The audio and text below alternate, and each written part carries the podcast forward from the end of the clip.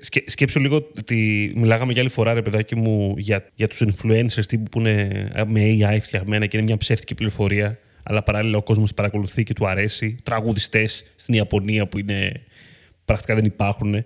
Ορίστε, θα μπορούσε το Twitter να γίνει μεταγενέστερα μια πολύ ωραία social πλατφόρμα μόνο για AI λογαριασμούς και οι υπόλοιποι απλά να τους ακολουθούμε και να βλέπουμε τι λένε τα AI μεταξύ τους. Ξέρεις, να γίνει κάτι. Πολύ ωραίο αυτό. Ορίστε, ένα, ένα ωραίο Big Brother για AI προφίλ, ρε παιδί μου. Ναι, και να λέμε, είδες τι είπε ο Τάδε, το bot της Burger King. Καλησπέρα. Digital Jam, επεισόδιο 87. Είμαι ο Δημήτρης Ζαχαράκης, μαζί μου είναι ο Δημήτρης Καλατζής. Καλησπέρα. Τι κάνεις, Δημήτρη, πώς είσαι; Μια χαρά, Δημήτρη, εσύ. Ωραία και ήσυχα; Και έτσι... Εντάξει, τώρα ζούμε, ξέρεις, χωρίς lockdown σιγά σιγά, οπότε το ζούμε στα άκρα κι εμείς. Αυτό ακριβώς, αυτό ακριβώς. Βγαίνουμε και μια φορά την εβδομάδα, λέει. Και, και εγώ τώρα έχει αρχίσει να με πιάνει και το εμβόλιο τώρα. Που κλείνω τώρα δύο εβδομάδες, οπότε εντάξει. Όλα καλά. Χαμός, χαμός. Ζω ξέφρενη ζωή πλέον. Λοιπόν, έτσι, έτσι. Και είμαι και συλλεκτικός να ξέρεις, επειδή εγώ έκανα αστραζένεκα. Το οποίο πάει, σταματάει τώρα, οπότε ξέρεις. Σταματάει, όντως. Ε, σταματάει καλά. Μην κάνουμε ανοίξουμε κουβέντα τώρα στο podcast γι' αυτό, αλλά τέλος πάντων. Οπότε σήμερα, μιας και τα λέμε Δημήτρη με ήχο, θα μιλήσουμε πάλι για ήχο. Που είναι κάτι το οποίο μας αρέσει να κάνουμε πάρα πολύ το τελευταίο διάστημα. Έχουμε αναφερθεί πάρα πολλές φορές στο πόσο ανεβαίνει ο ήχος, στο Clubhouse, στο, στα podcast, γενικότερα στο το Twitter Spaces, το οποίο βγήκε και αυτό επίσης με την ευκαιρία, έτσι. Και στην Ελλάδα, πολύ ήσυχα βγήκε βέβαια. Εντάξει, Twitter στην Ελλάδα δεν ξέρω, νιώθω ότι είναι μόνο για να κράξεις καμιά εκπομπή στη τηλεόραση και για να ναι, διαβάσεις ένα πολιτικό νέο. Δηλαδή είναι για τους λίγους νομίζω. Είναι περίεργο το Twitter στην Ελλάδα. Ε, εντυπωσιάζομαι όμως ότι συνεχίζει να υπάρχει. Και Βασικά να σου πω, να κρατάει Θεωρώ ότι, ότι το Twitter είναι πεθαμένο μέσο. Όχι στην Ελλάδα, γενικά. Και υπό ποια έννοια το λέω. Ας πούμε, ας δούμε και τους ε, επιχειρηματίες που, που τουιτάρουν, π.χ. τον Elon Musk. Από κάτω, από τα, από τα κάθε tweet του, θα δεις 7.000 μποτάκια. Δηλαδή, μόνο και μόνο το Twitter που είναι unable να κάνει να συμμαζέψει τέλος πάντων όλα αυτά τα μποτάκια και να τα μπανάρει και να το σταματήσει όλο αυτό το κομμάτι, νομίζω ότι κάνει το Twitter ένα μέσο, ένα social media τρισάθλιο. Δεν ξέρω. Εγώ αυτό πιστεύω, να σου πω την αλήθεια. Δεν υπάρχει καθαρό περιεχόμενο να δεις. Προσπαθείς να δεις ένα tweet ενός ανθρώπου που ακολουθείς τις απαντήσεις του, τι σχολιάζουν από κάτω, να, να μπει σε μια ζήτηση δεν μπορείς. Γιατί το 80% των comments είναι bots που κοιτάνε να φάνε λεφτά από κανέναν άνθρωπο. Δηλαδή και αυτό είναι χρόνια τώρα. Δηλαδή, εγώ το θυμάμαι, αυτή η συζήτηση είχε γίνει από το 2018 ε, για τα bots και όλα αυτά. Δεν το έχει φτιάξει ακόμα. Νομίζω ότι το Twitter είναι. Ε, η διοίκηση του Twitter δείχνει προ, προφανώς incapable να διατηρεί social media οπότε δεν ξέρω η άποψή μου ότι είναι ένα social που σιγά σιγά πεθαίνει κρατάει στην Αμερική, δεν ξέρω, σε κάποιες χώρες γιατί υπάρχουν κάποιοι opinion leaders που το χρησιμοποιούν. Όταν σταματήσει, ας πούμε, ο Musk να χρησιμοποιεί Twitter, θα φύγουν και οι πόσοι εκατομμύρια φάνου και θα πάνε κάπου αλλού. Νομίζω ότι βασίζεται εκεί το Twitter και εκείνη η δύναμή του και πουθενά αλλού πλέον. Απλά το θέμα είναι ότι σε ένα άλλο social υπάρχουν bots και στο Instagram, ρε παιδί μου. Αλλά κάπως γίνονται contain, περιορίζονται.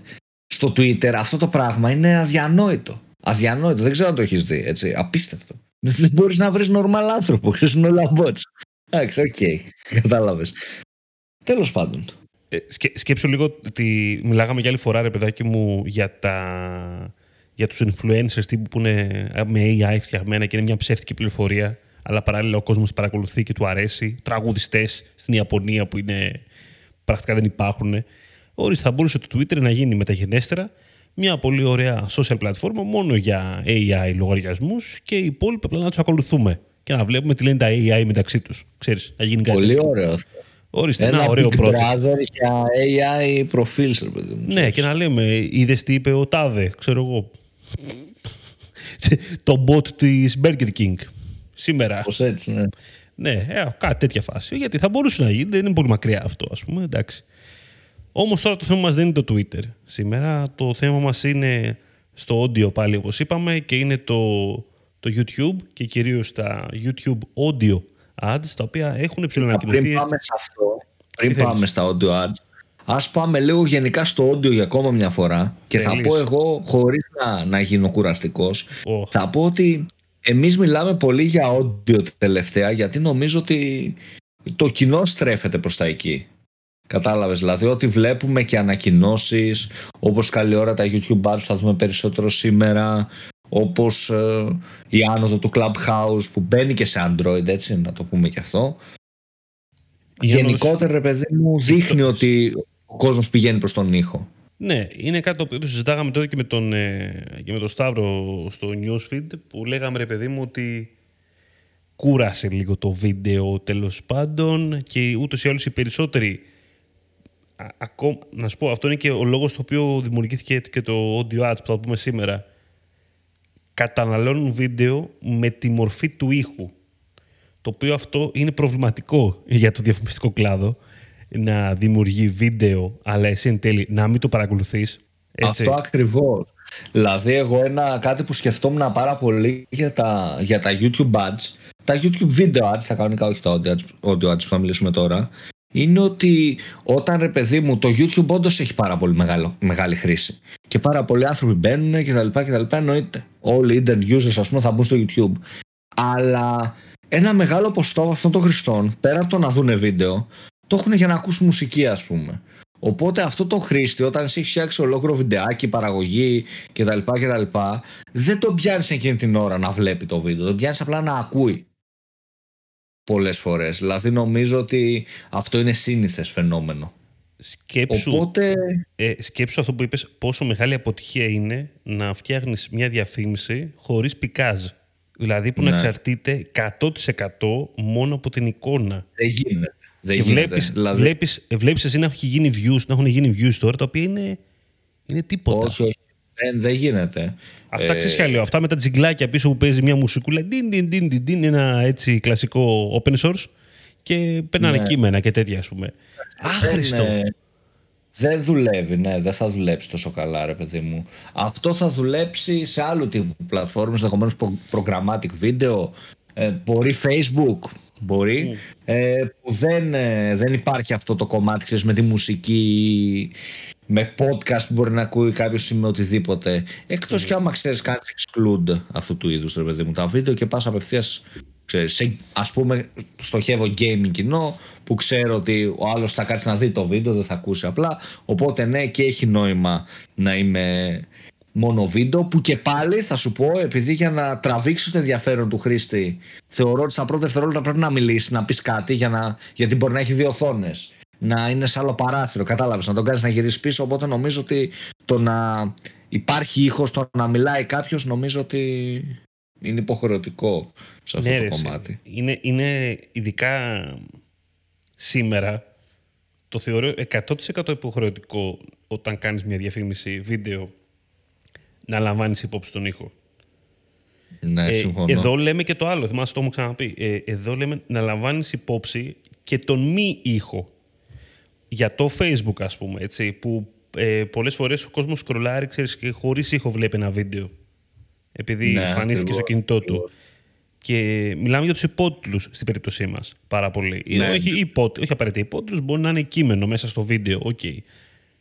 Που παίζει ένα πολύ σημαντικό ρόλο στο reach που θα έχεις και να κρατήσεις τον άλλον ότι να καταλάβει την πρώτη στιγμή το τι μιλάς ή να μπορεί να το δει ρε παιδάκι μου και χωρίς ήχος τελική γιατί θέλει να το δει το βίντεο ε, στο κρεβα... πριν κοιμηθεί.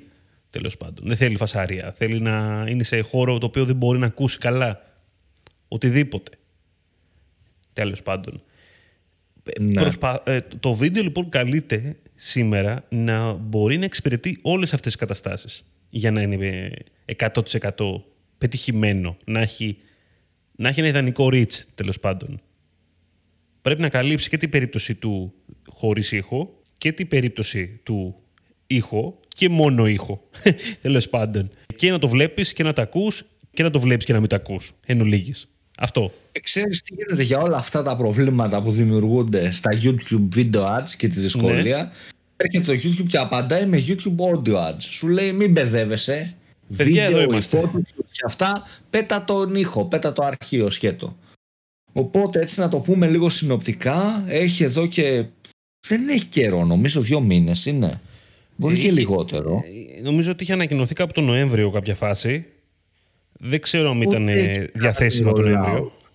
Νομίζω ότι δεν έχει καιρό που έχει κάνει rollout πάντως. Εγώ έχω διαβάσει εδώ και Ναι. δύο-τρεις μήνες γι' αυτό. Έχω Ναι. την εντύπωση. Δεν το, δεν το έχω μετρήσει κιόλας, αλλά δεν έχει καιρό πάντως. Ότι η Google έχει ανακοινώσει ε, το, τα audio ads.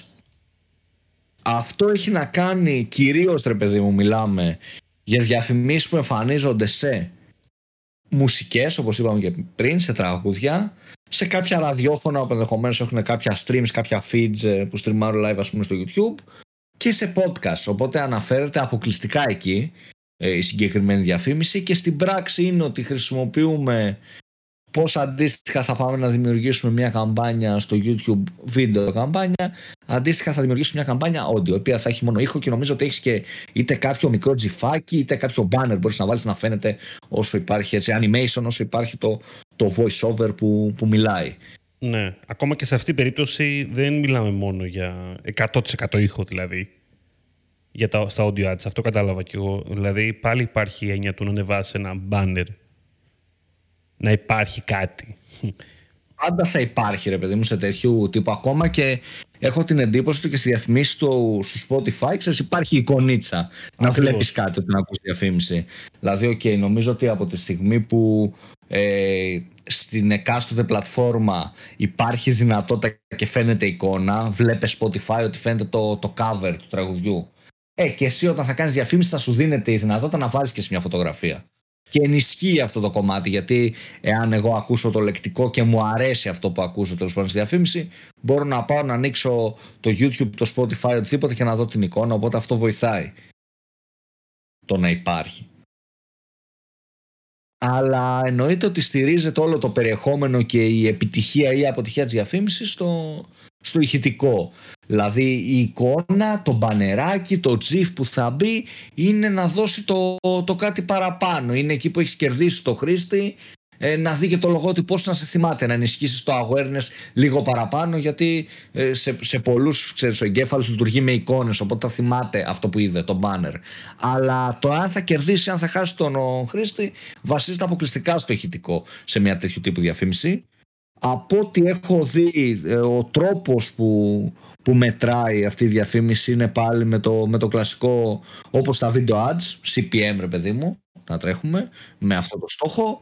Προφανώς μιλάμε περισσότερο για awareness ενέργειες, θεωρώ, σε αυτό το κομμάτι. Είναι λίγο brand awareness, είναι λίγο rich, Ναι. Θεωρώ, δηλαδή δεν, όταν μιλάμε για audio ad δεν είναι ότι πάμε 100% για πώληση. Μπορεί να είναι να ανακοινώνουμε μια νέα συναυλία που θα γίνει, ένα event.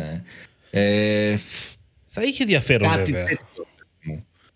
Δεν φαντάζομαι να δουλεύει 100% σε e-commerce τύπου αγόρασε, δεν το φαντάζομαι. Δεν θα είχε Να ένα σου πω την ενδιαφέρον. αλήθεια. Δεν ξέρω πώς θα δούλευε. Πραγματικά δεν ξέρω πώς θα δούλευε. Δεν, δεν- δεν υπάρχει κάποιο παράδειγμα παλιότερο marketing που να κολλάει σε αυτό. Δηλαδή του να σου κάνει κάποιο είδος retargeting. Καλά, retargeting ok, είναι ok να σου κάνει βασικά. Μια χαρά είναι να σε πάνω, στο, πάνω σε κάτι που έχεις ήδη παρακολουθήσει και είσαι υποψήφιος πελάτης. Ναι, δεν ξέρω πώς να σε προτρέψει η αλήθεια είναι. Τι Να σου, να σου δώσει κάτι, Βασικά να σου δώσει ένα κοίταξε, έχω ηχητικό και το κουπόνι. άλλο. Ηχητικό κουπόνι. σκέφτομαι, σκέφτομαι και το άλλο να σου πω που μπορεί να γίνει. Είσαι εσύ το brand ε, καλαϊτσής παπούτσια σου λέω εγώ και τρέχεις μια διαφήμιση για αρχή YouTube audio ad ε, σε όλο broad κοινό ρε παιδί μου γυναικείο κοινό broad όπου λες ε, σε, αυτό, έτσι, σε αυτή τη διαφήμιση ότι στο, στο καλαϊτσής παπούτσια εκπτώσεως 50% με ένα ωραίο λεκτικό και με ένα ωραίο catchphrase. Δίνεις και ένα όνομα σε αυτή την ενέργεια ας πούμε. Και μετά κάνεις σε όσους έχουν ακούσει αυτό το ηχητικό ένα remarketing στο display. Και δείχνεις ρε παιδί μου ένα δυναμικό καρουζελάκι ένα banner τέλος πάντων με τα προϊόντα μια shopping ad με τα προϊόντα. Κάτι ρε παιδί μου. Ε, με τις εκπτώσεις αυτές που Ναι, έχει οπότε- ως 50% ας πούμε ε, στα καλά της παπούτσια. Οπότε ο άλλος όταν θα δει το συγκεκριμένο banner θα σε θυμηθεί γιατί σε έχει ακούσει κιόλας. Θα θυμηθεί το καλαϊτζή παπούτσια, θα θυμηθεί την ατάκα που έχεις χρησιμοποιήσει, θα θυμηθεί ότι είναι καλύτερη στη μέση αγοράς, ότι είναι 50-60%. Φαντάζομαι θα έχεις καλύτερο CTR, καλύτερα metrics. Δηλαδή μπορεί να λειτουργήσει με τόπο funnel. Κλασικά ρε παιδί μου, όπως λειτουργούν και τα υπόλοιπα awareness κανάλια. Αλλά δεν φαντάζομαι ρε παιδί μου να δουλέψεις σε remarketing κοινό για call to action να αγοράσει κάποιος. Δηλαδή μου φαίνεται πολύ δύσκολο να ναι, συμβεί κάτι τέτοιο. Δεν ξέρω, είναι, είναι δύσκολο. Όσο δύσκολο είναι και το YouTube, να σου πω την αλήθεια. Το να χρησιμοποιηθεί για αυτό το σκοπό. Ε, δεν είναι ο κύριος σκοπός αυτός, αλλά επειδή έχει βίντεο μπορώ να φανταστώ πολύ, και έχω δει κιόλας πολυσιακά βίντεο που κάπως δουλέψανε. Δεν είναι ότι είχαν τύπου ροάς μιας ε, dynamic remarketing, προφανώς, αλλά είχαν και κάποια απόδοση σε last Είναι, είναι ναι, είναι περίεργο εκεί πέρα προς το άμα φύγεις να πας προς conversion γενικότερα μεριά. Δεν, δεν νομίζω, φαντάζομαι. Ναι, είναι, δεν, δεν είναι δύσκολο στο βίντεο. Στο ηχητικό θα δυσκολεύει ακόμα περισσότερο. Δύσκολο να το φανταστώ. Ναι. ναι. Η, η, διάρκεια έχει σημασία, έλεγα, γιατί η διάρκεια του ηχητικού, ε, η προδιαγραφή του δηλαδή, είναι για 15 δευτερόλεπτα. Το οποίο, maximum, το οποίο είναι ακριβώς οι προδιαγραφές για mid-rolls.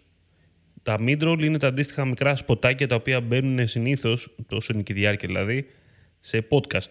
Που υπάρχουν ήδη δηλαδή σε πλατφόρμες podcast που προστηρίζουν διαφήμιση ή υπάρχουν σποτάκια μέσω διαφημιστικών δικτύων τέλος πάντων που ασχολούνται με αυτό. Ε, το, το mid-roll, το ενδιάμεσο δηλαδή διαφημιστικό placement είναι συνήθως ε, έχεις αυτή τη διάρκεια. Έχεις συνήθως αυτή τη διάρκεια. Το οποίο είναι και λογική διάρκεια, να σου πω τώρα εγώ, γιατί παραπάνω, εντάξει, OK, okay, τι να πεις, ρε παιδιά, παραπάνω γράψε ένα podcast. Το οποίο θα μπορούσε να ήταν μια πολύ ωραία λογική, να σου πω την αλήθεια, ότι το σποτάκι σου να οδηγεί σε έναν ήχο. Σε μια ολοκληρωμένη, ναι. σε μια ολοκληρωμένη μεταιστορία. Λέω τώρα εγώ κάτι σε τι που κατάλαβες τώρα. Μια λογική sequence, δηλαδή να δημιουργήσεις ναι, ναι, ένα storytelling για το χρήστη. Με την έννοια ότι ο άλλο. Μια άλλη λογική που παρουσιάζει ναι. μια ιστορία, ρε παιδί. Ο ναι. άλλος με ήχος σε γνώρισε, ε, μπορεί να μην μπορεί εκείνη τη στιγμή να παρακολουθήσει την ιστορία της εταιρείας σε, σε βίντεο στη τηλεόρασή, σου, στη τηλεόρασή του. Ε, οπότε... δεν θα τον νοιάζει κιόλας αν μόλις σε γνώρισε να το δει. Κατάλαβες. Ναι. Δηλαδή πρέπει πρώτα να του κεντρήσει εσύ το ενδιαφέρον για να σου αφιερώσει το χρόνο του. Αυτό είναι και η δυσκολία και εδώ νομίζω ότι κερδίζει ο ήχος πλέον.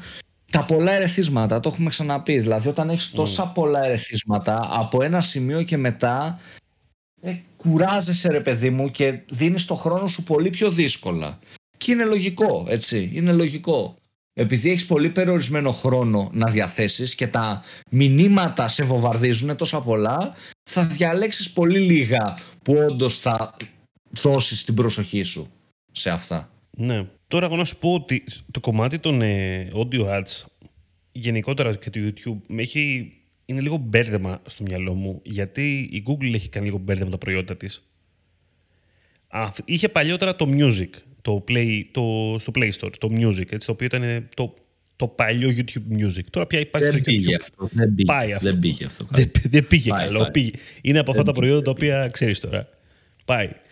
Τα χαιρετήσαμε πολύ γρήγορα. Είναι σαν το Google Plus, ρε παιδί μου, που Α, ήρθε λίγο, ξανά έφυγε, ναι, είναι Εγώ θυμάμαι σε αυτό, σε αυτό να βάλω ένα αστερίσκο.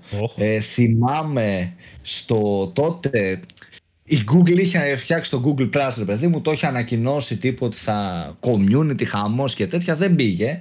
Το συγκεκριμένο δεν πήγε τόσο καλά και θυμάμαι ένα tweet όπου η Google tweet ήταν, δεν θυμάμαι, που κάπου το ανακοίνωνε τέλος πάντων, ή LinkedIn ήταν, νομίζω tweet, που ανακοίνωνε το YouTube Gaming που θα έχει streamings και τέτοια και απαντάει από κάτω το Twitch TV που ήταν η leading πλατφόρμα για streams τότε και τώρα είναι ε, ότι συγχαρητήρια ξέρω στην Google ελπίζουμε να πάει όπως και το Google Plus ξέρω, κάτι τέτοιο δεν το θυμάμαι αυτό. Google Plus και ήταν ναι, έτσι ναι. από τα πολύ ωραία. Ναι ναι.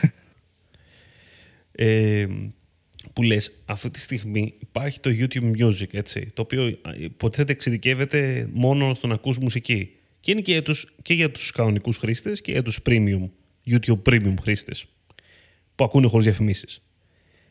Ε, υπάρχει το YouTube προφανώς, δηλαδή ε, αυτή τη στιγμή κάποιος ο οποίος μπαίνει στο YouTube Music... Στο YouTube Music ναι. έχει διαφημίσεις τύπου Αν είσαι premium δεν έχει. Ναι. Αν είσαι free έχει ηχητικές διαφημίσεις ας πούμε. Δεν ξέρω. Να σου πω την αλήθεια. Ε, καταρχήν δεν έχει, το, το music δεν έχει μόνο ήχο. Δηλαδή επιλέγεις και στο κινητό όταν είσαι, άμα θες ένα τραγούδι να το δεις άμα υπάρχει. Σαν βίντεο κλιπ ή άμα θες να το ακούσεις μόνο ήχο. Υπάρχει σαν προεπιλογή αυτό. Κάνεις μια έτσι ένα switch άμα θέλεις. Ότι εγώ θέλω μόνο να ακούω, δεν θέλω να βλέπω. Το οποίο από μόνο του κατάλαβες Ναι. ότι είναι μια συμπεριφορά αυτόματα ε, στο να πει στην Google ότι κοίτα να δεις αυτός δεν θα δει. Μην δείξεις κάτι. Ε, βάλ του audio. Αυτό καταλαβαίνω. Ε, από εκεί και πέρα, εντάξει, γίνεται πολύπλοκο το θέμα, γιατί προφανώς υπάρχει το music, το οποίο πρακτικά χρησιμοποιεί και βίντεο κλιπ, τα οποία υπάρχουν στο YouTube, ήχου, αλλά χρησιμοποιεί και τραγούδια, να παίξει μόνο ένα τραγούδι δηλαδή. Και έχουμε το κομμάτι των podcast τώρα, το οποίο βίντεο podcast ή και σκέτο ένα audio με μια εικόνα, θα σου πω τώρα εγώ, ανεβαίνει στο YouTube, αλλά δεν υπάρχει στο YouTube music. Το music είναι μόνο μουσική. Τουλάχιστον στην Ελλάδα. Δεν ξέρω τι γίνεται έξω. Ίσως στην Αμερική να έχει αλλάξει αυτό, αλλά πώς γίνεται να αλλάξει αφού υπάρχουν τα Google Podcast, τα οποία είναι διαθέσιμα, δεν έχουν διαφημίσεις και εκεί κατάλαβες, εκεί πέρα λίγο το χάνω λιγάκι. Δεν ξέρω πού θέλει να το πάει.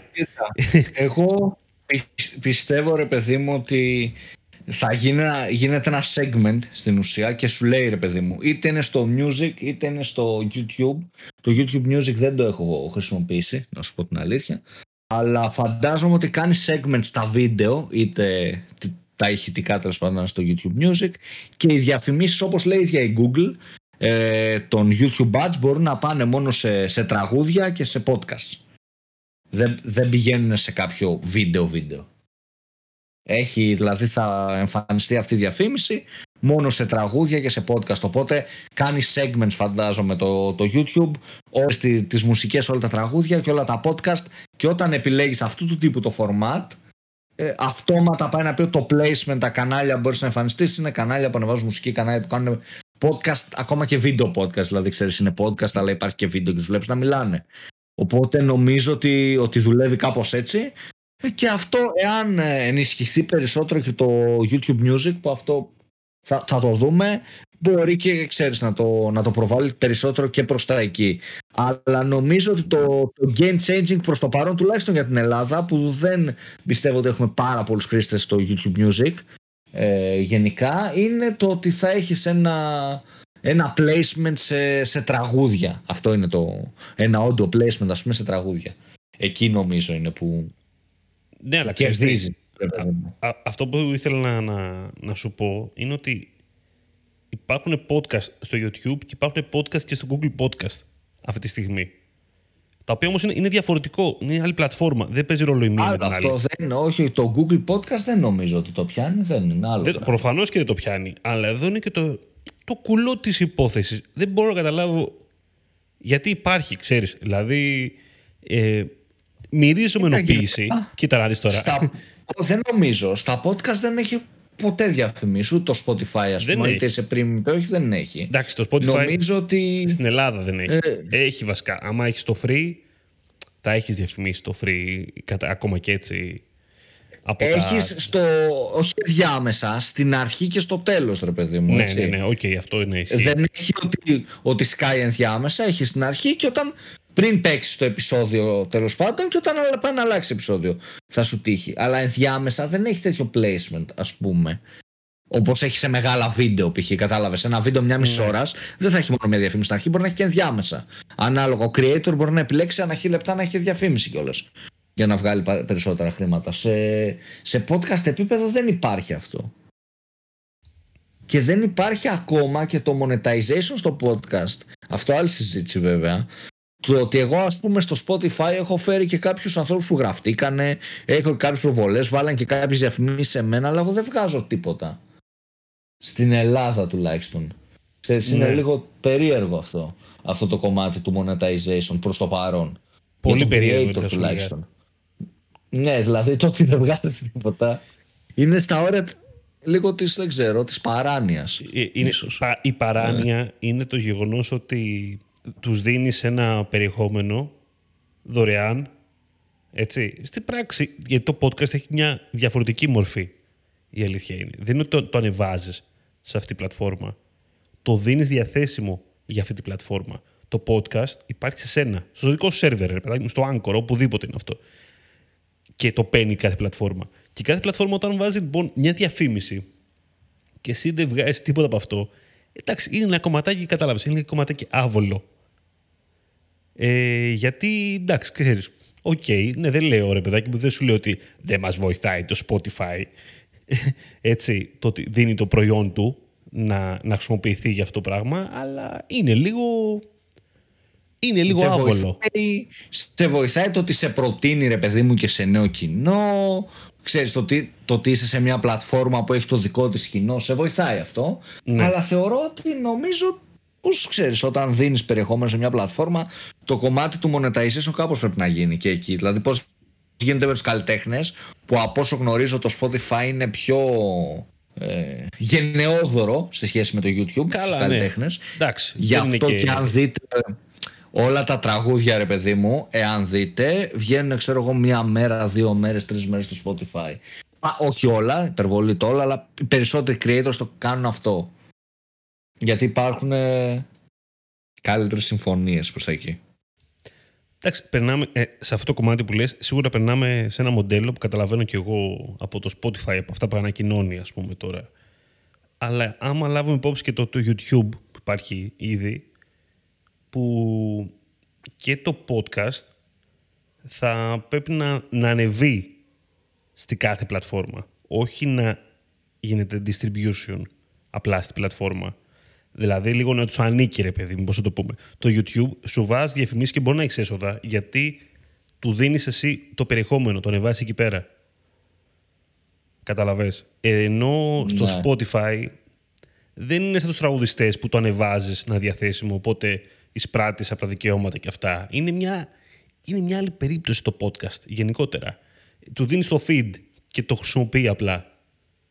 Κοίταξε, εγώ θα ήθελα να σου πω την αλήθεια να υπάρχει δυνατότητα κάπως τώρα αυτό πως θα γίνει ναι. δεν ξέρω. Μιας και μιλάμε για audio ads γενικά το να επιλέγω εγώ στο podcast μου οποιοδήποτε creator ξέρεις κάτι; Στη μισή ώρα εγώ θέλω δύο διαφημίσεις να μπαίνουν. Και να βγάζεις ένα μικρό ποσό ρε παιδί με ένα μικρό CPM όπως γίνεται και στο YouTube αντίστοιχα. Να μπορεί να συμβεί αυτό και στο podcast. Τώρα στην Ελλάδα ας πούμε εμείς δεν θα το κάναμε ρε παιδί μου γιατί τα λεφτά θα ήταν αστεία. Αλλά στο εξωτερικό θα είχε πάρα πολύ νόημα ναι. να γίνει αυτό το πράγμα. Τώρα στην Ελλάδα εντάξει. Πρακτικά γίνεται αυτό τώρα, έτσι. Με άλλες πλατφόρμες, έτσι. Εγώ σου λέω μέσα από το ίδιο το. Εγώ σου λέω μέσα από το ίδιο το Spotify, όπως γίνεται με το YouTube, όπως γίνεται με το Twitch. Α πούμε, για όσους δεν γνωρίζουν, αν είσαι Twitch streamer και ναι. είσαι partner, παλαιότερα partners ήταν λίγοι, επιλεκτικά πριν πέντε χρόνια, τώρα είναι τύπου ψηλό όλοι μπορούν να γίνουν. Ε. Μπορείς να επιλέξεις πότε θα βάλεις διαφήμιση και βγάζεις ένα ποσοστό από αυτό. Βγάζεις από τα subscribes, βγάζεις από το. Από ότι πατάς ένα κουμπί και λες τώρα παίζω ads ενώ είναι live. Και βγάζεις. Αντίστοιχα με το YouTube, ε, είσαι σε κάποιο network και παίρνεις ένα ποσοστό των χρημάτων που βγάζει η YouTube από σένα. Σου δίνει πίσω ένα ποσοστό. Οπότε δουλεύει κάπως έτσι. Φαντάζομαι πως θα ήταν καλό να γίνει και στο, και στο podcast κάτι αντίστοιχο που στην Ελλάδα που τα νούμερα είναι πιο μικρά OK okay, δεν θα είχε νόημα τόσο πολύ. Προς το παρόν τουλάχιστον δεν ξέρεις στο μέλλον πως θα είναι τα νούμερα γιατί και στο YouTube πριν 10 χρόνια δεν είχε νόημα. Ε, μετά όμως άρχισε να έχει σιγά ναι. σιγά. Οπότε ναι προς το παρόν θα έχει νόημα στην Ελλάδα αλλά στο εξωτερικό θα έχει σίγουρα νόημα το να γίνει. Οπότε πιστεύω ότι κάτι θα γίνει.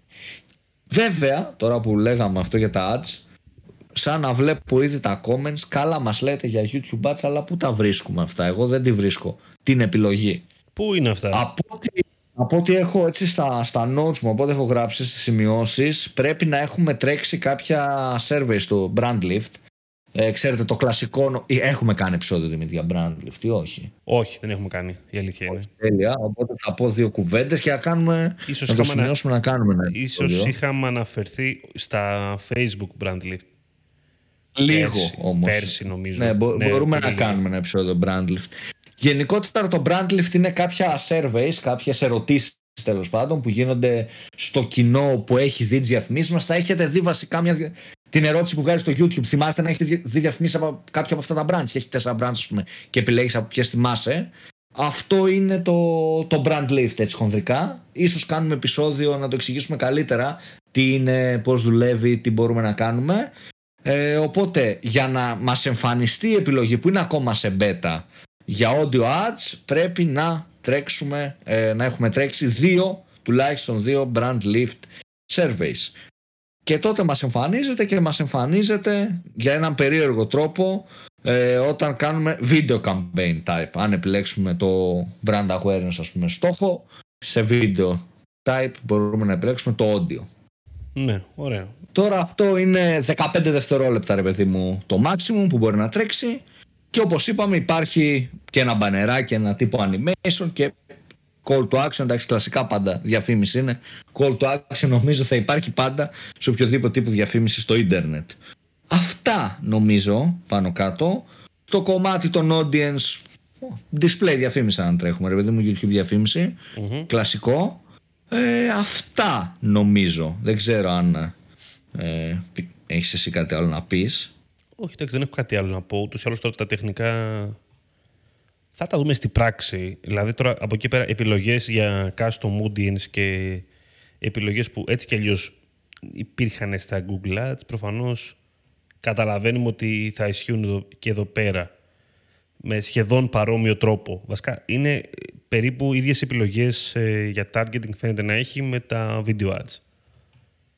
Μικρές διαφορές από ό,τι καταλαβαίνω αυτό που διαβάζω. Δηλαδή και στο target και γύρω από τα audience που χρησιμοποιείς κτλ. Και, και remarketing φυσικά και ό,τι άλλο έχεις συνηθίσει να χρησιμοποιείς.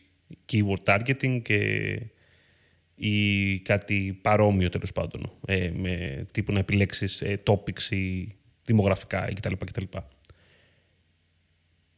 Αυτά γενικά. Δεν νομίζω ότι ε, τώρα έχει νόημα να επεκταθούμε περισσότερο μέχρι να το δούμε και Κοίτα, στην πράξη. Στα τεχνικά δεν έχει νόημα γιατί ρε παιδί μου είναι κάτι το οποίο είναι καινούριο. Όταν μιλάμε για open beta της Google και beta γενικά το τι θα πούμε σήμερα με το, το, το, τι θα γίνει όταν θα βγει είναι η μέρα με τη νύχτα. Ε, Οπότε ναι δεν έχει νόημα να μπούμε στα τεχνικά. Νομίζω εδώ περισσότερο είναι ξέρεις, περισσότερο στρατηγικά, περισσότερο πώς θα αλλάζει το τοπίο, παρά mm. να πάμε στα τεχνικά. Γιατί τώρα λέμε είναι μέχρι 15 δευτερόλεπτα. Όταν βγει, μπορεί να σου έχει επιλογή 15 δευτερόλεπτα, μπορεί να σου έχει επιλογή 3 λεπτά. Δεν το ξέρουμε. Είναι, είναι mm. πολύ νωρίς ακόμα. Τεστ κάνουν και στην Google. Βλέπουν πώς αντιδράει ο κόσμος στα διάφορα formats που τεστάρουν και εν τέλει θα, θα βγάλουν το product που πιστεύουν ότι θα δουλέψει καλύτερα. Mm. Οπότε και εμείς περιμένουμε. Κλείνοντας, νομίζω, γιατί είπαμε πολλά, γι' αυτό. Δεν, δεν, χρειάζεται νομίζω να επεκταθούμε παραπάνω. Ε, καλό θα είναι να πούμε 3-4 έτσι fundamentals για το audio advertising ρε παιδί μου. Κάποια best practices να το πούμε. Ε, τι να μην κάνουμε να το πούμε. Δεν ξέρω. Κάπως έτσι. Ε, κάτι τέτοιο νομίζω.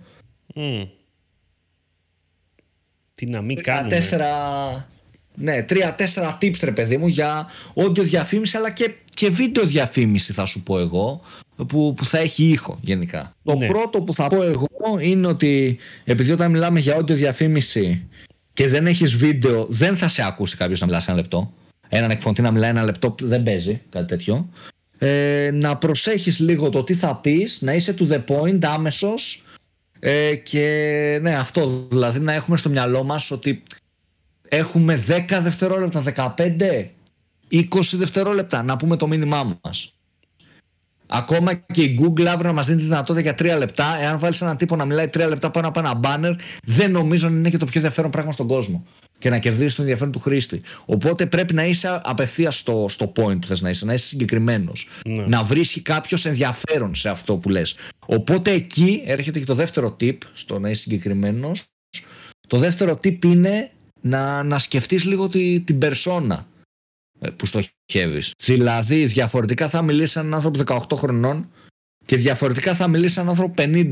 Οπότε επειδή εδώ στοχεύουμε στη φωνή και μετράει και πάρα πολύ κυριολεκτικά το tone of voice που λέμε γιατί στο γραπτό λόγο οι αλλαγές μπορεί να είναι και μικρότερες. Δηλαδή μπορείς να φτιάξεις κάποια κείμενα που δουλεύουν και για τον τύπο 18 χρονών και για τον τύπο 25, 27, 30. Στο ηχητικό νομίζω τα segments είναι περισσότερα.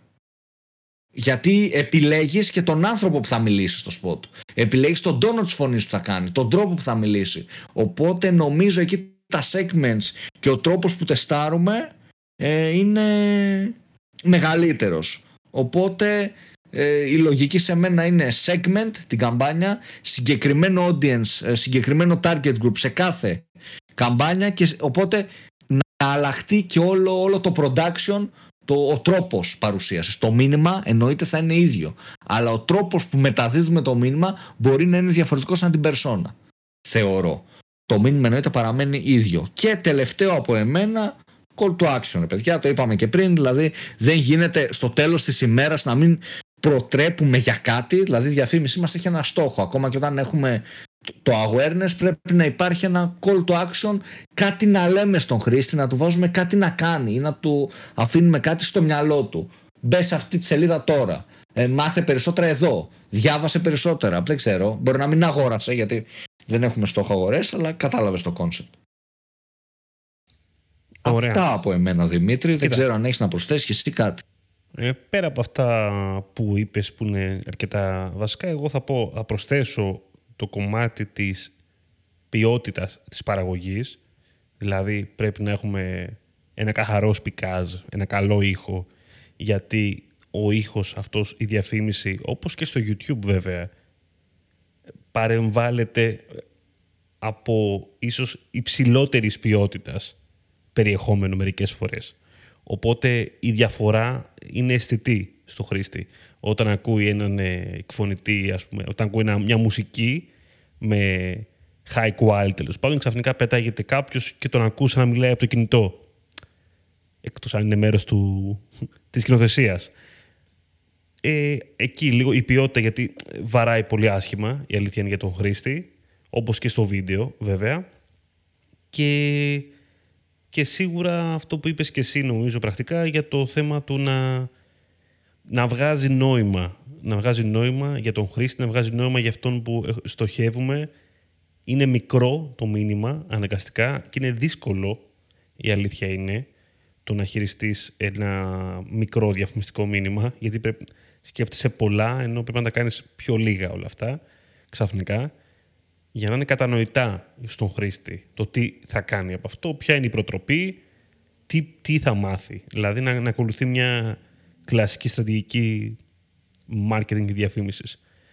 Και αυτό να προσθέσω ναι. ότι να έχουμε πάντα στο μυαλό μας ότι επειδή είναι audio ad μπορεί κάποιος να μας ακούει κατά πάσα πιθανότητα αυτός που θα μας ακούει δεν θα είναι 100% focus στο μήνυμά μας. Οπότε πρέπει εμείς να τραβήξουμε την προσοχή. Δηλαδή, όταν εγώ ακούω μουσική, δεν περιμένω τη διαφήμιση. Περιμένω να ακούσω το τραγούδι που ακούω. Πολύ πιθανόν να παίζω ένα παιχνίδι. Ε, πολύ πιθανόν να δουλεύω. Οπότε, εάν θέλω όντως να τραβήξω αυτό το χρήστη, πρέπει να είμαι πολύ απλός στο λεξιλόγιο μου και να πω κάτι που θα τραβήξει την προσοχή.